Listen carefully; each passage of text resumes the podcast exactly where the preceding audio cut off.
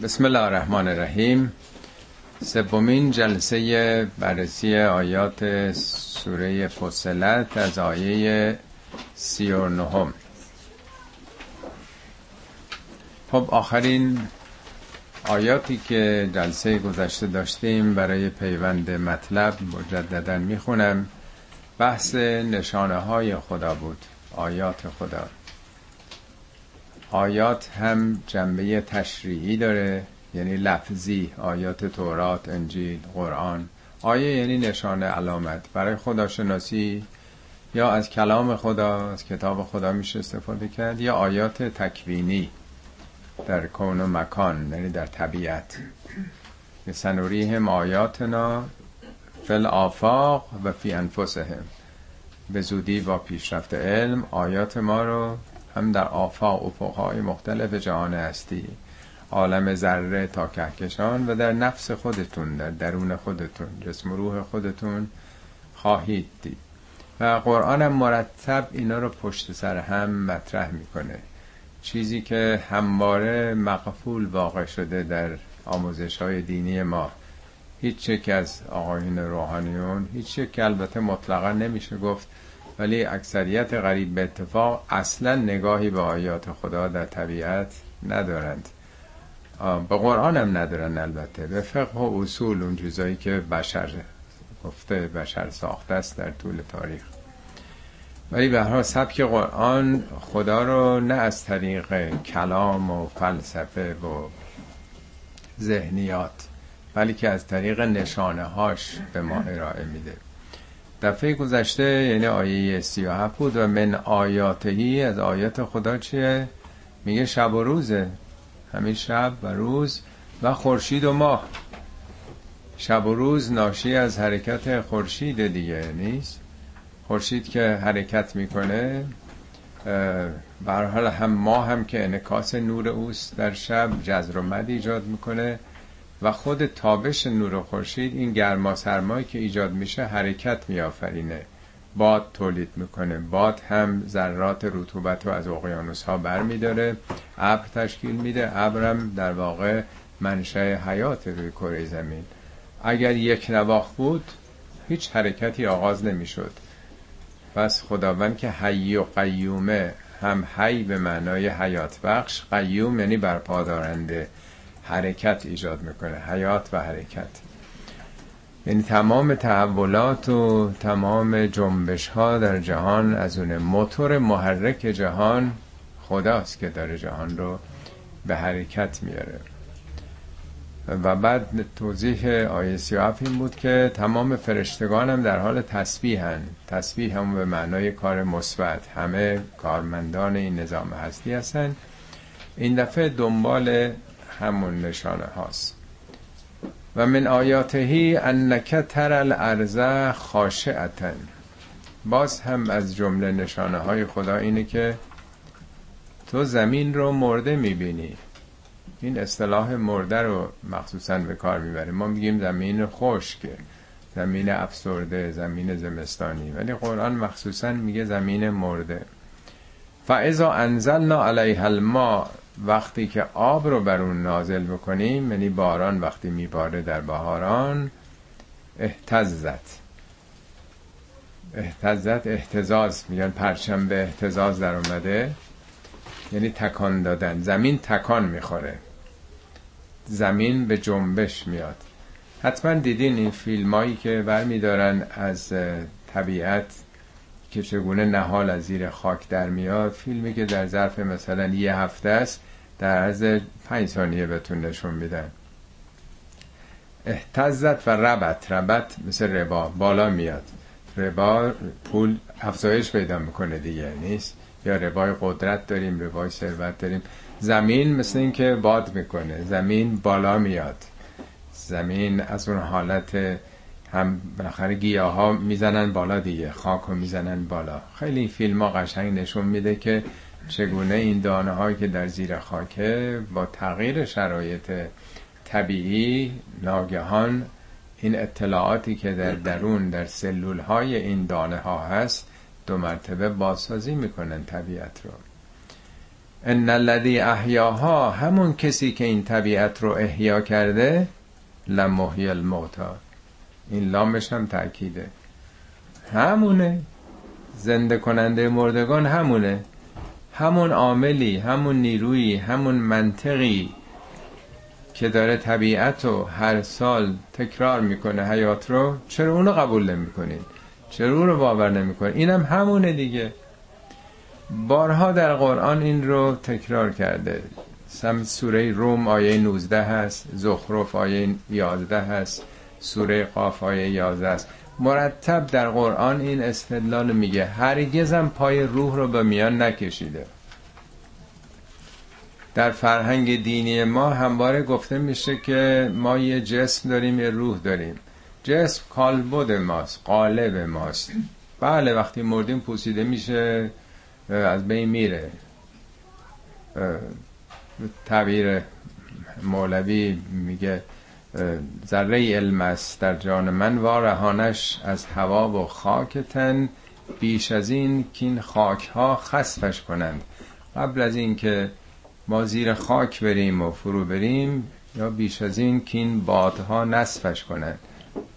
قبل از این که این باد ذرات خاک وجود ما ببره قبلش میگه این ذره علم در جان من وارهانش از هوا و خاک تن. بعد میگه بیش از این قبلش میگه که قطره علم در جان من وارهانش از هوا و خاک تن. من یه قطره علم دارم ولی خیلی ادعام میشه. قبل از اینکه برم زیر خاک و باد ذرات وجودم ببرم متصل گردان به دریاهای خیش این قطره رو. حالا همه جای قرآن میگه رستاخیز یه امر مادیه یه امر جسمیه. چی میگین که ماده که از بین میره پوسیده میشه؟ درخت مگه روح داره؟ روح مگه سراغش میاد در بهاران؟ اصلا در قرآن این منطقی که روح لطیفه میره در آسمان ها در قیامت برمیگرده به کالبوت چنین استدلالی نیست. همواره رستاخیز رو امری جسمانی معرفی می‌کنه. البته به معنای نفس و اینا تو قرآن اومده ولی روح هرگز به اون معنا در قرآن نیومده به عنوان عامل حیاتی. شبیه اینم تو سوره حج هست میگه انکه ترى لرزه اونجا میگه حامدتن. حامد یعنی افسرده. زمین خوش شده گیاه ها کج شدن افتادن. به مزی که آب میاد یه مرتبه صاف میشن. رونق پیدا می‌کنن زیبایی میبخشن به طبیعت. ان الذين یلحدون فی آیاتنا اونهایی که در آیات ما الهاد می‌کنند. ملحد که شنیدین دیگه. چه کسانی میگن ملحد؟ یا میگن مرتد یا میگن ملحد دیگه. به کسانی که خدا رو قبول ندارن میگن طبیعت آفریننده انسان بوده. منشأ ما مادی است. ماده ما رو پدید آورده. یا به قول استیفن هاکینگ میگه همین جاذبه است دیگه. جاذبه است که این حیات رو به وجود آورده. الهاد یعنی کج اندیشی یا کج روی. سنگ گور رو هم میگن لحد دیگه. دیدی اون جایی که کج می‌کنن اونم لحد میگن. به جایی که کج در اونایی که کج روی می‌کنن کج اندیشی می‌کنن. همه این نشانه ها رو در طبیعت نسبت میدن به اتفاق تصادفی شده. خودش اینطوری شده. جاذبه جهان رو پدید آورده. نمی‌خوان زیر بار یک خدایی برن یک هوشمندی که جهان رو آفریده. چرا؟ چون اگه بخوان بگن بله همون خدا مجبورم این حرفای کلیسا رو بپذیرن. حرفای خاخاما رو یا آخوندارم بپذیرن. چون خودشون نرفتن سراغ متن با خدا از نزدیک آشنا نشدن یعنی آیات او رو توجه نکردند طبیعتا نمی‌خوان بپذیرن چون به دنبال شما خیلی حرفای دیگه میاد. پس بیا همین حرفا رو هم بپذیر. یه مقداری در واقع بیدینی در زمان ما ناشی از خرافات ناشی از شرک و آلودگی دستگاه های دینیه. تنها در اسلام نه در یهودیت و مسیحیت و یه نوع عقب افتادگی آلودگی به منیت ها خرافات شخصیت پرستی ها بنابراین دانشمندان زیر بار نمیرن. مگر اون دانشمندانی که خودشون از طریق آیات طبیعت با خدا آشنا شدن اون آیات رو در واقع کسی مثل فرانسیس کالینز که اون رئیس پروژه genome بود که چند بار استنادم کردم به صحبتاشون کتاب Language of God م مال همونه دیگه که این جلسه گذاشتم مرز کردم. او از زبان طبیعت خدا رو شناخته. خب حالا اینایی که الهاد می‌کنن چیکار باید کرد؟ در بس همه فقهای سنی و میگن باید کشتشون دیگه نیست؟ حکم ارتداد در فقه شیعه و سنی چیه؟ یکی مرتد میشه. اعدام دیگه. شکی نیست درش. به استثنای تک تک آقایونی که خب اعتقاد دیگه ای دارن اونا یا جرأت نمی‌کنن یا حرف اونا یک در هزار در برابره همباره در طول تاریخ کسی وقتی که دین رو انکار می‌کنه میگن مرتده و باید کشتش دیگه. حتی نه کل دین رو هر یک از اجزاء دین رو. حتی یادتونه که اول انقلاب آقای خمینی گفت جبهه ملی مرتده. چرا جبهه ملی مرتده؟ چون لایحه قصاصی که خود آقایون تهیه کردن دادن به مجلس اینا انتقاد داشتن. به یه لایحه ایشون فتوای چماق فتوا هم میشه کارساز دیگه. برای از میدون بدر کردن مخالفی یه جبهه یه حزب سابقه داره تاریخی همشون مرتدن خب گرفتن اینا رو دیگه انداختن زندان. چرا؟ و اینکه با این لایحه مخالفن پس با قصاص مخالفن. قصاص هم که یکی از مسلمات قرآنی است. هیچ جای قرآن مطلقا کیفری برای ارتداد نگذاشته بلکه برعکس.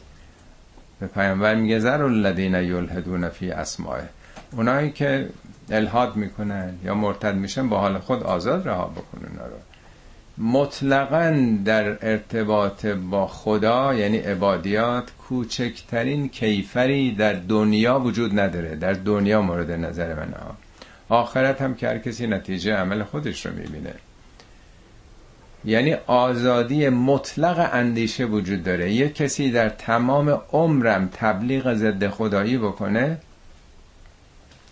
انکار بکنه خدا رو کسی حق نداره بهش بگه بالا چشمت ابروز در منطق قرآن البته. در منطق اسلام تاریخی که بلافاصله خونش دیگه مباه میشه ریختنش. حالا اینجا هم از مواردش میگه خب اونایی که الهاد می‌کنن در آیات ما لا یخفون علینا. ما که بی خبر نیستیم. این که بر ما مخفی نیست بر ما پوشیده نیست. تعصبی نداره. ما خودمون می‌دونیم.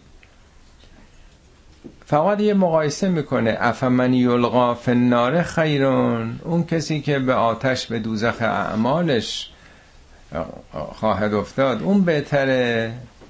امن یعتی آمنن یوم القیامه. یا اون کسی که روز قیامت در امنیته.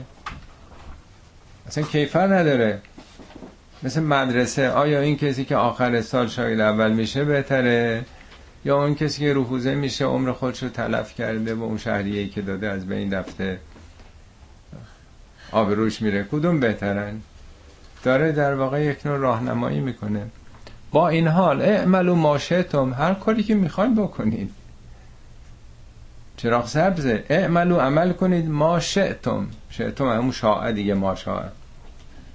هر جور دلتون می‌خواد عمل بکنید. انهو به ما تعملون بسیر او به هر کاری که دارید می‌کنید بسیر بیناست. تو دنیا آزادین. هیچ نوع کیفر دنیایی وجود نداره. خودتون سرنوشته خودتون رو رقم می‌زنین. خب اینم از مواردی است یا آیاتی است که چندین بارم مشابهش اومده به گونه ای در واقع آزادی اندیشه رو نشون میده. دو تا آیه بعدش درباره قرآنه. ان الذين كفروا به ذکر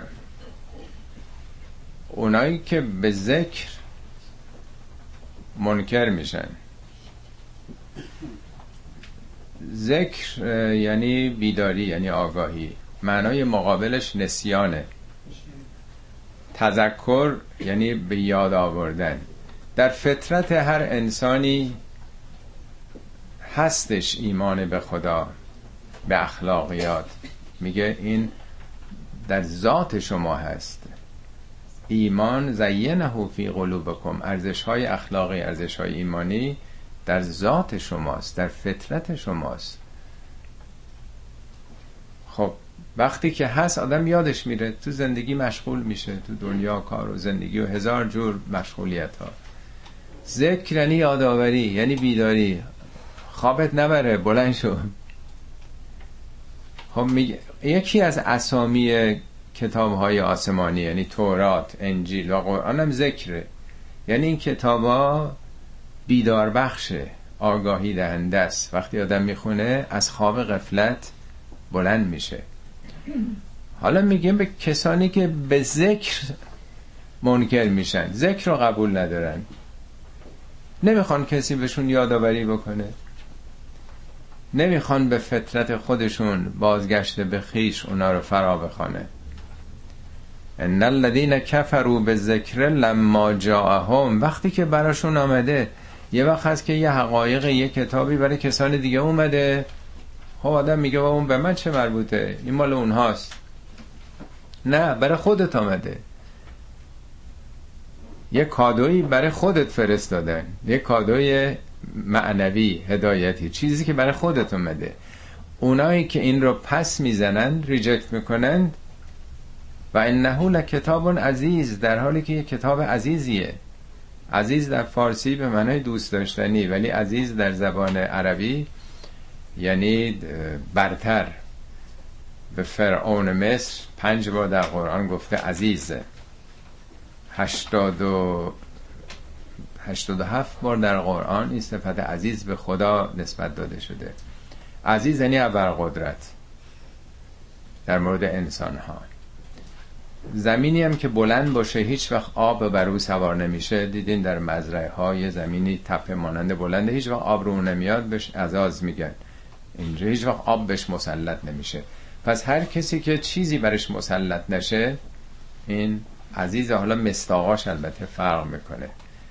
یک مورد هم در قرآن که همین آیه هست صفت عزیز به قرآن نسبت داده شده. یعنی چی قرآن عزیزه؟ عزیز یعنی هیچی برو غلبه نمی‌کنه. یعنی ابطال ناپذیره. هیچ منطقی نمیاد روی این منطق بگه این غلطه این درستش. این بهتر از اون. کتابی است. چون حالا توضیحش رو بیشتر میده اجازه بدین توضیحاتش رو با آیه بعدی من بدم. اولت پاسخ این مقدره. لازم نیست دادم بگم میگه اونایی که به ذکر دارن منکر میشن در حالی که این ابطال ناپذیره. برترین بالاترینه.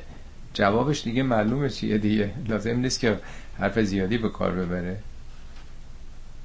کسانی که عطر رو میگن بدبوه بدم میاد دیگه لازم نیست آدم بگه که اینا احمقن. دیگه لازم نیست آدم گفته بشه شامشون کار نمی‌کنه. بویاییشون کار نمی‌کنه. دیگه گفتن هم می‌دونن دیگه همه پاسخ. لا یأتیه الباطل من بین یدیه و من خلفه. هیچ باطلی یعنی چیزی که باطل کننده باشه. من بین یدیه یعنی مقابل. نه در زمان حاضر نه آینده و لا من خلفهی نه از گذشته. هیچ چیزی باطل کننده این کتاب نیست. چرا؟ برای اینکه تنزیل من حکیم حمید. برای اینکه این کتاب تنزیل شده است. تنزیل یعنی نزول تدریجی. تنزیل شده است از جانب کی?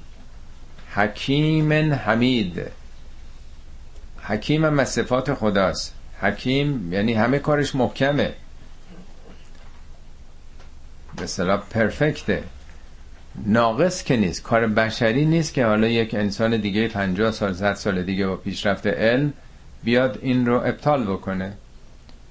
خب نیوتون بعد از قرنها اومد یه مرتبه یک تئوری جدیدی را انداخت که تا چندین قرن دنیا رو دنیای فیزیک رو در واقع او هدایت کرد. یا قبل از اون دانشمندان یونان تئوری هایی که قبلا بود راجع به جهان نظریاتی داشتن. اون نظریات که شاید هزار سال در دنیا بود خب اون نظریات ابطال شد دیگه. هزار سال حتی مسلمان هم اونجوری تصور می‌کردن.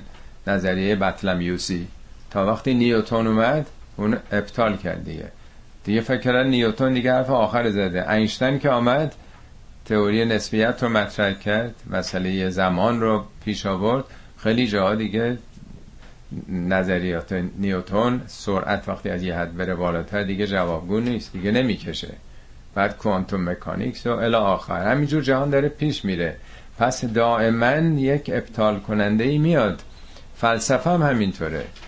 کدوم یک از رشته های بشری میشه گفت این حرف آخر زده؟ دیگه بعد از این نمیاد. در ورزش ها اینطوریه. هر سال رکوردها ترمیم شکسته میشه. در هنر اینطوره. کی می‌تونه بگه بعد از اون کسی نخواهد آمد؟ بشر دائما در حال تکامله. ولی این کتاب چون از جانب اون حکیم آمده حکیم مطلق و حمید کارش حمد یعنی ستایش کارش فوقلاده است کارش بسیار قابل ستایشه کار او که اشکالی نداره درش ایرادی نیستش پرفکته. چون از جانب او هست این کتاب شکست ناپذیره از نظر منطق.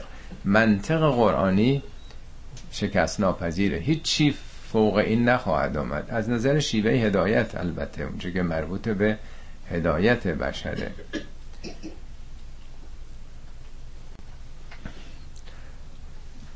ما یقال لك الا ما قد قیل للرسل من قبلک. یقال فعل مجهوله چیزی به تو گفته نخواهد شد. مگر همون چیزایی که به رسولان قبل از تو گفته شده؟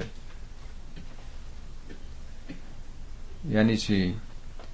یعنی تو اگر ناراحتی که میگن مجنونی میگن چرا این بشره باید فرشته میامده کاهنه اینا رو از خودش بافته دنبال قدرت همه این حرفا رو به همه پیامبران می‌زدن. یعنی بشر انتظارش اینه که اگر خدا می‌خواد ما رو هدایت بکنه از مقامات بالا یه کسی باید بیاد.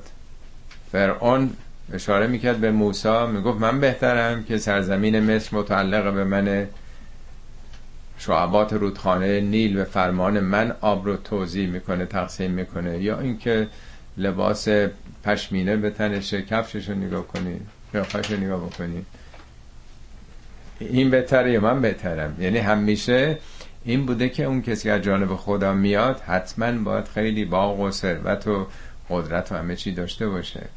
بنابراین میگه همه این حرفا رو هر چی به تو دارن می‌زنن اینا حرفای تازه ای نیست. به رسولان قبل از تو هم زدند. ان ربک لذو مغفرتن ولی خدا بخشنده است. خداوند هم زو مغفرت زو یعنی صاحب مغفرت و زو عقاب علیم. عقاب علیم هم داره. بارها این مثال که آمده ارز کردم خدمتون. همیشه در قرآن میگه یه جا به پیامبر میگه نب عبادی به بندگان من خبر بده. انی انا الغفور الرحیم. من غفور و رحیمم. غفور و رحیم صفته مبالغه قفرانه و رحمته. بی نهایت بخشنده بی نهایت صاحب رحمتم ولی ان عذابی هو العذاب العلیم. عذابم هم دردناکه ها یعنی تو این سیستم خدا که خودش کسی رو عذاب نمیده. دفعات قبل مرز کردم معلمم میگه که من به عشق تعلیم و تربیت شما آمدم اینجا. من همه هدفم همینه که همه ذوق و شوقم آرزوم اینه که شما درس بخونی قبول بشین. ولی اینو یادتون باشه من نمره صفرم دارم. یعنی اینجا جدیه. علاقه من صفت من خدمت به شماست. شما رو بالا بیارم رشد بدم تعالی ببخشم. ولی مدرسه ایجاب می‌کنه که نتیجه زحمت هر کسی به خودش داده بشه. کارنامه عمل گفته بشه. اینجا میگه که خب این حرفا رو می‌زنن. خدا هم مغفرت داره و هم اونایی که نمیپیوندن خودشون رو در این مدرسه هستی جلو نمیارن محروم میشن. محرومیت هم نتیجهش عذاب کشیدنه. محرومیت دیگه. ولو جعلناه قرآنا اعجمیا. ما اگه قرار بودیم قرآن رو اعجمی قرار بدیم. فکر کنم در بخش اول این سوره توضیح دادم. اعجمی یعنی گنگ. عربا زبان خودشون رو عربی می‌دونستن. عربی یعنی فسیح یعنی روشن واضح. اعجمی یعنی گنگ. به همه غیر عرب می‌گفتن عجم نه اینکه فقط به فارس ها بگن. میگه اگه این قرآن به زبان پیچیده بود یعنی فلسفی بود کلامی بود یه زبان خیلی ادبی که مثلا اهلش باید بفهمن لقالو لولا فصلت آیاتو می‌گفتن چرا آیاتش؟ لولا فصلت. این سوره اسمش فصلت دیگه. نام این سوره از همین آیه گرفته شده. در همون جلسه اول معنای فصلت رو عرض کردم. فصلت از اون فصل میاد. فصل بهار فصل تابستان فصل پاییز فصل زمستان. فصول مختلف کتاب. یعنی هر چیزی در جای خودشون. تفصیل مفصل همه اینا یعنی جدا جدا. اگه یه چیز مبهمی بود قرقاتی بود آدم سر در نمی آورد می‌گفتن چرا این آیاتش روشن نیست که ما سر در بیاریم؟ اون جلسه اولم عرض کردم یه وقت هست که شما یه تصویر محوی از یه کسی دوربینتون می‌گیره. این معلوم نیست که کیه قیافش نمی‌شناسین یه وقت هست تمام خطوط صورت و موی سر و صورت هم دیده میشه. به اون میگن عکس فصلت عکسی که روشنه همه چی سر جای خودشه. هیچ ابهامی درش نیست. واضح روشن آشکار. این کتاب همه چیش روشنه. لولا فصلت آیاتو. اعجمیون و عربیون آیا یک کتاب پیشیده فلسفی دشوار ریاضی و عربیون مردمی عربی یعنی مردمی که زبانشون زبان روشنه؟ قل هو للذین آمنو هدن و شفاون بهشون بگو این کتاب برای اون کسانی که ایمان بیارن بهش. اگه یکی از اول رد کرده باشه یک پوزیشن انکار گرفته باشه طبیعتا رابطه برقرار نمی‌کنه. اون کسانی که بهش ایمان بیارن قل هو للذین آمنو هدن و شفاون هم هدایت و هم شفاست. شفا همون شفا در واقع. هم در قرآن در واقع این اصطلاح شفا به کار رفته اجازه بدید من اشاره بکنم جای دیگه هستش. فراون در قرآن یا میگه که قد جاءکم موعظت من ربکم و شفاء لما فی الصدور. این سوره یونس آیه 57 برای شما یه موعظه ای اندرزی آمده و از جان پروردگارتان. شفای اون چی که تو سینه است. سینه انسان یعنی مجموعه کاراکترش صفاتش اخلاقیاتش. یا میگه ننزل من القرآن ما هو شفاء و رحمت للمؤمنین. سوره اسراء 82 در نهج و براغه خیلی زیبا یه بخشی راجع به قرآن داره. دوست دارم اینو همشو براتون بخونم. ترجمهشو بیشتر. و علمو اینو بدونید ان هذا القرآن هو الناصح الذي لا یغش این قرآن نصیحت کننده است که قلاقشی درش نیست. خیلی آدمو نصیحت می‌کنن ولی یه هدف دیگه دارن. ولهاد الذی لا یکذب هدایت کننده است که دروغ نمیگه. ما جالس هذا القرآن احد الا قام عنه زیادتان و نقصان هیچ کسی با این قرآن ننشسته یعنی بشینه بخونه آشنا بشه. مگر اینکه یه چیزی ازش کم شده یه چیزی اضافه شده. میگه اون چیزی که اضافه شده هدایتش اضافه میشه. اون چیزی که ازش در واقع کم میشه در واقع میگه نقصان من امن. اون کوریش نادیدنی های حقیقت در واقع. در خطبه 176 میگه ان الله سبحانه لم یعز احد احدن به مثل حاضر قرآن. خداوند سبحان احدی از انسانها رو به چیزی مثل این قرآن هدایت نکرده. میگه این حبل الله المتین این ریسمان نجات خداییه. سبب الامین این وسیله قاب امنه تنابیست که پاره نمیشه در واقع. و فیه ربیع القلب بهار دلها با قرآنه. بهار موقع شکوفایی دیگه سبز میشه گل میده همه جا زیبا میشه. دل انسان اخلاقیات انسان با کتاب هدایت انسان قرآن خدایی بهار میشه. و مال القلب جلا اون غیرهی. برای قلب انسان هیچ جلایی جلا کردن یعنی سیغل کردن هیچ چیزی قلب انسان رو سیغل نمیده مثل قرآن. میگه و علمو بدونید که برای احدی به جز قرآن فقری نیست.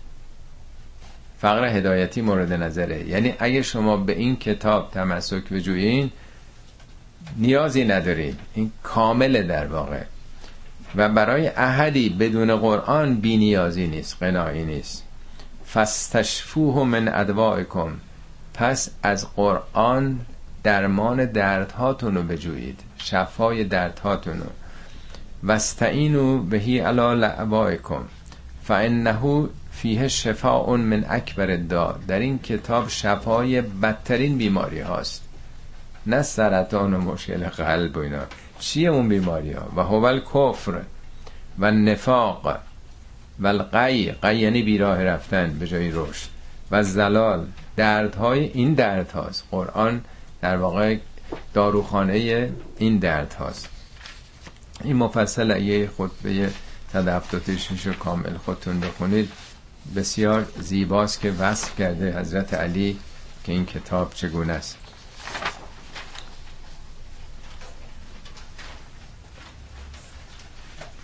قل هو للذین آمنو هدن و شفاء والذین لا یؤمنون. اما اونایی که ایمان نمیارند فی آذانهم وقرون انگار تو گوششون سنگینیه.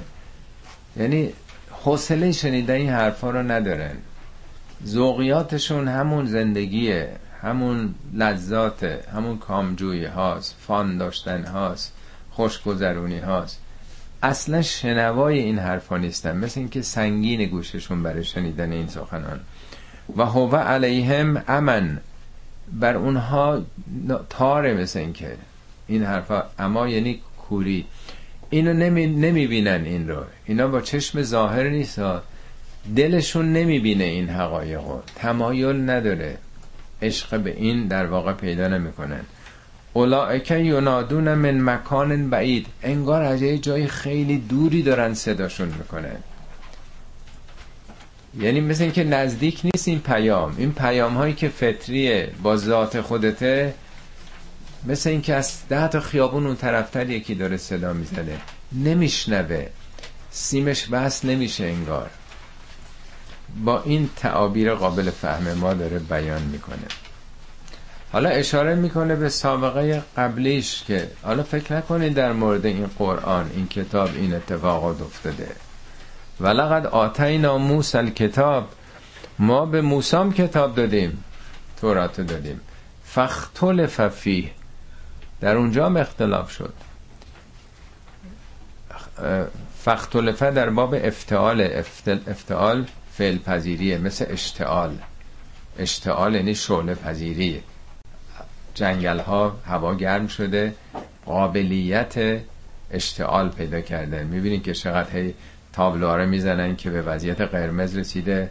گرما وقتی میره بالا باد که میاد این علف ها به هم سایده میشه جنگل ها آتیش می‌گیره. اینو میگن اشتعال آماده آتیش گرفتنه.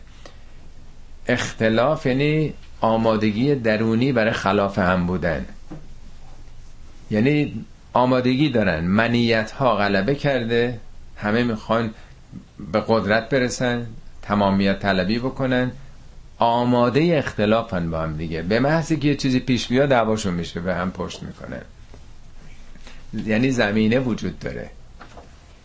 زمینشون هست در بین یهودی ها اولش که اونا دوازده فرقه شده.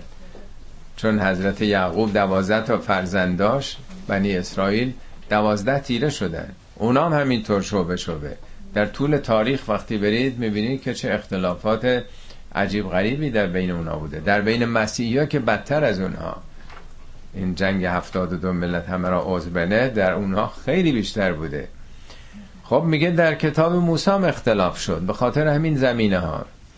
ولولا کلمتون سبقت من ربک. اگر نبود اون کلمه ای از جانب خدا که پیشی گرفته. بارها اینو توضیح دادم. کلمه یعنی اون پدیده اون قانونمندی. اگر اون که مربوط به خداست پیشی گرفته بر عمل شما. یعنی هر عملی رو عکس العملی است مثلا هر اکشنی یه reaction ی داره. ولی خدا درباره اعمال انسان ها اون reaction رو به تعویق انداخته. تو دنیا دامنمون رو نمی‌گیره. هیچ جای عالم در هیچ یک از کهکشان ها هیچ عمل خلافی نمی‌تونه انجام بشه. هیچ ستاره یک میلیون درجه از مدار خودش نمی‌تونه خارج بشه. به هم می‌خوره نظم. فقط عالم انسان هاست که یک عمر ظلم و ستم بکنن اتفاقی معمولا نمیفته داریم می‌بینیم دیگه. سرنوشت هر کسی رو خودش تعیین می‌کنه. با اعمال خودش. خدا موهبت اختیار رو به ما داده. با همین اختیارم از کجا به کجا رسیدیم. انسان از خاک به افلاک خواهد رسید. از فرشتگانم برتر خواهم داد. باهاش چیه؟ قیمت این کار چیه؟ همین در واقع آزادی وقتی باشه این نابسامانی هم پیش میاد. ولی در مجموع انسان رو داره می‌بره بالا. میگه اگر نبود اون قانونمندی که از جانب خدا پیشی گرفته بر نتایج اعمال شما بازتاب اعمال شما لقضی بینهم. حتما داوری می‌شد قضا رانده می‌شد. یعنی بلا فاصله دامنشون رو می‌گرفت عملشون. و انهم لفی شک منهم مریب اینا در شکن در این. باور نمی‌کنه. میگن اگه خدا هست ما داریم این کارا رو می‌کنیم. اگه خدای هست تو کدوم کشور تو کدوم مملکت تو کجای دنیا آدم خلاف و خطا بکنه قوانین زیر پا بذاره هیچ اتفاقی نمیفته پس یا خدایی نیست یا اگر هست موافق کار ماست که عکس عملی نشون نمیده. بارها تو قرآن همین استدلال مشرکین می‌کردن که نسل های قبل از ما می بوتا رو میپرستیدن. آخه اگه این کارها خلاف بوده خطا بوده خسران آور بوده چرا خب خدا نگفته؟ چرا جلو ما رو نگرفته؟ پس همین دلیل این که درست بوده دیگه. حالا تو چرا میگی که همین بوتا رو بشکنی فقط یکی بیشتر نیست؟ این توضیح مکانیزم این که چرا ریاکشن تو دنیا نیست چگونه خدا ما رو آزاد گذاشته؟ من عمل صالحا فل نفسه هر کسی که کار صالح بکنه برای خودش کرده. و من اسا هر کی کار سو بکنه زشکاری بکنه علیها علیه خودشه. و ما ربک به ظلام للعبید. پروردگار تو هرگز به بندگانش ظلم نمی‌کنه. زلام مبالغه است. یعنی خدا اگه بخواد حق بندش رو پایمال بکنه خیلی ظلمه. یه پدری به فرزند خودش این خیلی ظلمه. در این خیلی تو قرآن زیاد تکرار شد میگه خیلی ظلمه برای خدا که بخواد به خود بندگانش عذاب بکنه. این عذاب نتیجه عمل خودتونه. اون کسی که رد میشه که معلم ردش نکرده مدرسه ردش نکرده. مطابق قوانینی که وجود داره این رد شده. این هیچ کسی رو نمی‌تونه مقصر بشماره جز خودش. خدا حکیمه نظم داره جهان. الیه یرد علم الساعه. ساعت قیامت علمش به خدا برمیگرده. هیچ کسی نمی‌دونه. و ما تخرج من ثمرات من اکمامها. میوه هایی که از تو غلافشون در میان از اون کاسبرگ گل میده اون کاسه ای که در بعد یواش یواش تهش دیدین یک چیز بندازه یه سر سوزنی یواش یواش بزرگ میشه سیب و گلابی میشه. و ما تحمل من انثا هیچ معنسی حالا هر حیوان یا انسان. به محضی که حامله میشه یعنی این کرموزوم در واقع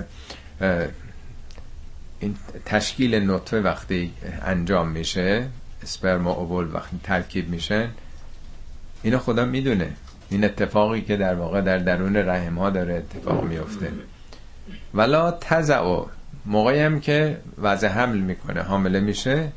الا به علمهی تمام اینا رو علم خداست. رو نظامی است که او قرار داده. از در واقع حامله شدن درخت این گلی که تبدیل به میوه شده تا حامله شدن حیوانات یا انسان ها همه اینا یه مکانیزمی است که با طراحی خداست. زیر نظر اونه با علم اونه. البته به نظر میاد فقط علم ساعت رو میگه الیه یورد و ساعت اینجا رو میگه اینا به علم خداست اون یکی فقط قیامته. بشرم امروز اینا رو علم پیدا کرده. و یوم ینادیهم روزی که خداوند انسانها رو فرا می‌خوانه ینادیهم عین شرکایی؟ خدا سوال خواهد کرد کجا شرکای من؟ اون شرکایی که تو دنیا دنبالشون بودین حالا مشرکین معاصر پیامبر بتها رو شفی می‌گرفتن. می‌گفتن هاولای شفعاونا عند الله مسیحی هم که در مشکلات صلیب می‌کشن در دنیا اون به داد ما می‌رسه و معتقد هم هستن که آخرت کسانی نجات پیدا می‌کنن که عشق جیسوس کرایست تو دلشون باشه. ما مسلمان هم که میگیم شفاعت امام حسین و انواع دیگه شفاعت هم که ما داریم دیگه. خب روز قیامتی کجا اینا؟ خبری نیست ازشون؟ عین شرکایی کجا نیست شرکایی من؟ قالو آزنا که ما من نامن شهید.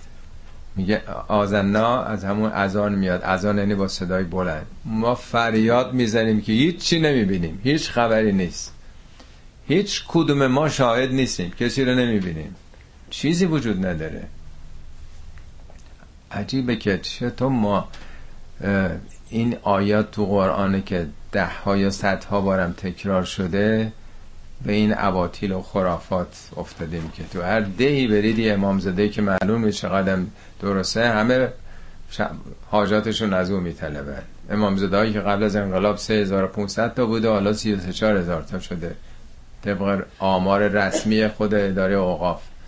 همه هم باز دنبال همین پرستش نمی‌دونم همین زریح و چیزای طلایی همه حاجت ها اونجا داره میره دیگه. مثل اینکه خدا رفته کنار اینا رو ما باید در واقع شفاعتشون رو بطلبیم. روز قیامت میگه کجا اینا؟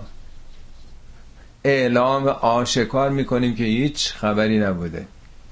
آزنا که ما من نام شهید. هیچ شهیدی نمی‌بینیم. شهید نه به معنی کشته شده شهیدمون شاهده. و زل انهم ما کانو یدعون من قبل. تمام اون چیزایی که از قبل یعنی در دنیا میخواندن زلن و گم شدن انگار. کسی نیست خبری نیست. زل انهم ما کانو یدعون من قبل. و زنو ما لهم من محیث یقین می‌کنن که دیگه هیچ راه فراری ندارن. همه دنیا تصورات اینه که ما حالا یه عشقی میریزم یه کاری می‌کنیم به جایی که راه اون بزرگان آدم بره درس بگیره از زندگیشون عبرت بگیره. تأثی بکنه به اونا که امام بودن یعنی پیشوا بودن الگو بودن رول مدل بودن عملشون رو آدم در واقع تأثی بکنه. پیام هاشون رو بگیره تبدیل به چی شده؟ راهپیمایی را انداختن سه میلیون از نجف تا کربلا پیاده برن. دو میلیون هم از میدون امام حسین تا شاه شاه عبدالعظیم. حالا که چی برن مزار چی رو ببینن؟ آه اینا که زندگیشون خوب هست. ولی افتخارات این شده. مردم هم سرگرمین کارا و این حرفا. ده نفر کشته شدن. اتوبوس که به هم می‌خورن تو عراق حالا تو ایرانش معلوم نیست. سی میلیون پرس غذا. همه اینا به خرج دولت. آخه کجا دین دولتی دیدیم؟ وزارت راه وزارت نمی‌دونم بهداشت در ما تمام شهرداری ها تمام نهادهای دولت غیره به خرج دولت. همه اینا برای اینکه ابراز قدرت بکنیم ما اینیم. ما سه میلیون را میندازیم. اگر کسی امروز به حج پیاده بره نمیگن دیوانه است. وقتی که هواپیما هست. اگه قدیم می‌رفتن چاره ای نداشتن. چرا؟ اگر شاه عباس هم کربلا پیاده می‌رفته برای فریب مردم بوده. گفته من کلب علیم سگ علیم پیاده می‌رفته ولی خونریز بوده صفاک بوده. تو این دوره آدم پیاده بره این واقعا امتیازه. یا یک گام فقط در مسیر امام حسین و یارانش آدم برداره. اون بهتره. یا وقت تلف کردن سی میلیون غذا گفتن دادن. سی میلیون پرس غذا. از پول کی؟ از آسمون که نیوردن. ایناست که قرآن داره میگه که خرافاته ایناست که راه گم کردید. و روز قیامت هم همه اینا گم میشه. تمام اینا که فکر می‌کنید. حالا که پیاده رفتم جای من در غرفه های بهشته. دیدین که اون آیت الله چیزم خوابی هم یکی دیده بود. با بیان اون خواب که چقدر این زحمت ها و اینا براتون آینده سازه. لا یسعم الانسان من دعای الخیر. انسان خسته نمیشه از اینکه دنبال چیزای هی خوب بخواد. خوب یعنی منافع مادی. و این مسه الشر فیعوس قنوت به محضی که یه شری به او تماسی پیدا بکنه. زود معیوس میشه. مقنوط هم یعنی همون نومید شدن. یعنی انسان چقدر ظرفیتش کمه. همش یه سره داره منافع چیز می‌خواد. دعا اینجا نه به معنی دعای خداییه دعا یعنی درخواست خواستن خیرم منافع. انسان یه سره دنبال منافع. حالا همیشه که آخه منافع نمیاد که پشت سرن یه جام یه اشکالی پیش میاد. ضرر می‌کنی دست میدی. بعد میگی اینا شر شر واقعی نیست. مس یعنی تماس. یه تماسی باش پیدا می‌کنه. زود معیوس میشه زود نومید میشه. ولا این از اغناه رحمتا منا. حالا اگه رحمتی از جانب خودمون بهش بچشونیم. جالبه که هم اونجا رو میگه مست تماس رحمت هم میگه اینا در برابر رحمت های آخرت. یه چشیدن فقط. خانوما غذا که درست می‌کنن یه نوک قاشق میچشن ببینن شیرینه ترشه نمکش خوبه یا نه. این زائقه است در حد چشیدنه. میگه این ثروت های دنیا برخورداری های دنیا در برابر آخرت فقط یه چشیدنه. ولئن ازغناه رحمتا منا من بعد ذراء مستو بعد از این گرفتاری که حالا داشته این مشکلاتی که داشته حالا هرچی همه انقدر از این مشکلات تو زندگیشون دارن. حالا یه رحمتی خدا بهشون بچشونه. پولی برسه هونه زندگی ماشینی سلامتی. لیقولن هازالی عجب ارزه ای داشتم. ما خوب فکرمو به کار انداختم و رفتم اینو خونه این خونه به این گفتم به اون گفتم. زود به حساب خودش می‌ذاره. هازالی و ما از اون ساعت قائمتا فکرم نمی کنم قیامتی برپا بشه. چه قیامتی؟ ولا ان رجعت الی ربی. اگرم باشه و منم برگردم پیش پروردگار در قیامت ان لیل انده للحسن. حتما اونجا وضع من خیلی بهتر خواهد بود. چرا؟ برای اینکه امروز پول دارم ثروت دارم برترم. حتما اونجا هم برترم. خرج کردم. دیویس نفر برای من دارن کار می‌کنن تو اینجا تو اونجا. نونخور دارم. حالا نونخور گرفتی که سود خودشون برم استثمار کرده. ولی به حساب اینکه من که اینجا وزم توپه خیلی وضع بالایی دارم حتما هم اونجا وزم خیلی بهتر خواهد بود. فلننبئن الذين كفروا بما عملوا ولنذيقنهم من عذاب غلیظ اینا که انکار می‌کنن این حقایقو فلننبئن. اون نون آخرش و لام اولش هم تاکیده ننبه او بوده یعنی خبر می‌کنیم فلننبه صد درصد بدون شک و تردید آگاهشون خواهیم کرد به اعمالشون. تمام این اعمال فیلم زندگیشون آشکار در برابرشون خواهد بود. و حتما نتایج مثلا محرومیت از اون نعمت ها رو خواهند چشید اون عذاب علی رو در واقع. و ازا ان امنا علی الانسان انسانه همین که به انسان نعمتی بدیم و نه آب جانبهی اعرض و نه آب جانبهی رو میگردونه. شون خالی می‌کنه شکر نعمت. یعنی انسان به مزی که داشته باشه خودشو گم می‌کنه. مست نعمت میشه. به حساب خودش می‌ذاره. و ازا مسه و شر حالا یه شری هم تماسی بهش پیدا کنه فزو دعا ان عریض. اونجاست که دیگه دعاهای عریض رو طویل می‌کنه. عریض یعنی عرضه شده. وقتی که توانایی فراموشیه قفلته به حساب خود گذاشتنه شبیهش فراوان در قرآن اومده. تو پاورقی هم این ارجاعات رو دادم که می‌تونین بخونین. یعنی شرایط بیرونی خیلی آدم رو تحت تاثیر قرار میده. هم وقتی که سلامت و راحت و رفاه باشه آدم خودشو گم می‌کنه. هم به محضی که دو روز سه روز مریض میشه اصلا یه حال هوای دیگه آدم پیدا می‌کنه. یه شخصیت دیگه پیدا می‌کنه. یه جور دیگه میشه. خودشو میبازه آدم. دیپرشن می‌گیره. یعنی انسان اون وقار و استقراری که باید داشته باشه خودش در واقع مثل مثلا ناخدای کشتی پیش بره شرایط آرز شده شخصیت او رو تغییر میده. قل ارائیتم من کان من عند الله ثم کفرتم بهی؟ آیا هیچ توجه کرده اید که اگه این کتابی که دارید انکار می‌کنید یا اون پیامبری که از جانب خدا اومده اینا از جانب خدا باشه من عند الله باشه ثم کفرتم بهی شما دارید انکارش می‌کنید. اصلا هیچ فکر کردید؟ من ازل من من هو فی شقاق بعید. واقعا چه گمراهی بدتر از کسی که در یه شقاق شقاق یعنی شقه شدن راه خود رو جدا کردن. از بقیه از حقیقت دور شدن. اونم یه دوری بسیار بسیار با فاصله ای. خدا گذشتگان همتون رحمت کنه در وصیت مرحوم پدرم یه قسمت آخرش رو این بود که مسئله آخرت انقدر این مسئله مهمه زندگی ابدی. چون برای بی نهایت زمانه. انقدر مهمه انقدر مهمه که حتی اگه احتمال بدید که احتمال یک هزار بدید که این حقیقت داره انقدر مهمه که میارزه جدی شدن بگیره. فقط دادم احتمال بده که چنین چیزی اگه بشه دیگه چی میشه برای ابد؟ ابدیت شوخی نیست. مسئله دنیا که تمام میشه. یه بار دیگه مثال زدم. اگه یه کسی بگه الان تو همین خیابون یه آدمی با هفتیر در زندان فرار کرده و در که در مسیرش روشه می‌زنه. کسی از اینجا بیرون میره تا مطمئن بشه که امنیت برقرار شده. همینی که آدم بگن حالا بگن تو خیابون چهار تا خیابون اون طرفتر تو این بزرگراه.